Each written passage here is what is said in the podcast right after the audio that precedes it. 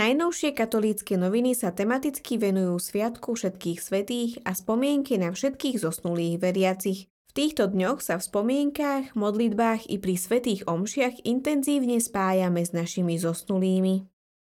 V ankete sa katolícke noviny pýtajú viacerých známych osobností, ku ktorému svetému sa modlia. Slávnosť všetkých svetých nám totiž pripomína, že v nebi máme mocných pomocníkov a ochrancov, ku ktorým sa vyplatí s dôverou utiekať. S pátrom Michalom Zamkovským sa rozprávajú o tom, aké miesto má v živote kresťana myšlienka na smrť. Čo bude pre nás dôležité na smrteľnej posteli, nech je dôležité už teraz. Vysvetľujú, ako môžu veriaci získať úplné odpustky pre duše zosnulých. V čase dušičiek máme veľkú príležitosť pomôcť veriacim, ktorí prekročili prach pozemského života, ale ešte nedosiahli nebo. Takéto miesto nazývame očistcom. Tu si duše zosnulých odpikávajú svoj časný trest za to, čo vykonali za života. Ako hovorí písmo, nič poškvrnené do neba nevstúpi. Potešujúce však je, že majú istotu spasenia. Predstavujú životný príbeh svätého Karola Boromejského. Tohto skromného svetca zo 16. storočia možno považovať za influencera minulej i súčasnej doby. Katolícke noviny prinášajú aj podrobnosti o veľkej predplatiteľskej súťaži. Ak sebe alebo svojim blízkym do 15. decembra 2022 predplatíte katolícke noviny na rok 2023, budete zaradení do žrebovania o jednu zo 40 hodnotných cien. Hlavná cena je 2000 eur. Do žrebovania budú zaradení všetci, nielen noví predplatitelia.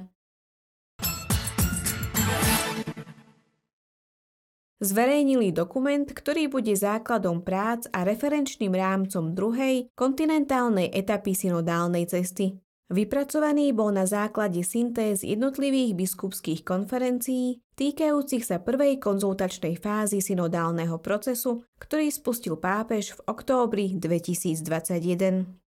V novembri si katolícka cirkev pripomína dva významné sviatky. Prvý z nich, 1. november, je slávnosť všetkých svetých, Cirkev už po stáročia spája s touto slávnosťou nádej na vzkriesenie. Je to deň radosti a nestrachu. Pre iných je smrť realitou, ktorú treba prijať.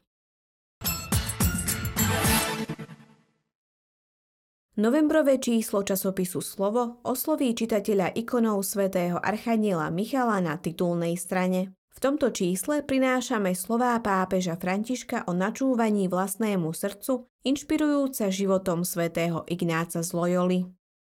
O skúsenostiach dopravného policajta, o alkohole za volantom, ktorý zaplňa sociálne siete a večerné noviny, sa s redakciou porozprával riaditeľ odboru dopravnej polície prezídia policajného zboru Tomáš Vrábel.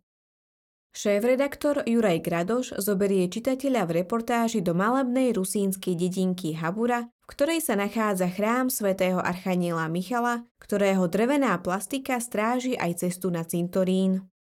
Otec arcibiskup Cyril Vasil odpovedá čitateľovi Tobiášovi na otázku, ako sa rodilo jeho povolanie ku kňastvu i cesta k jezuitom spojená s celibátom.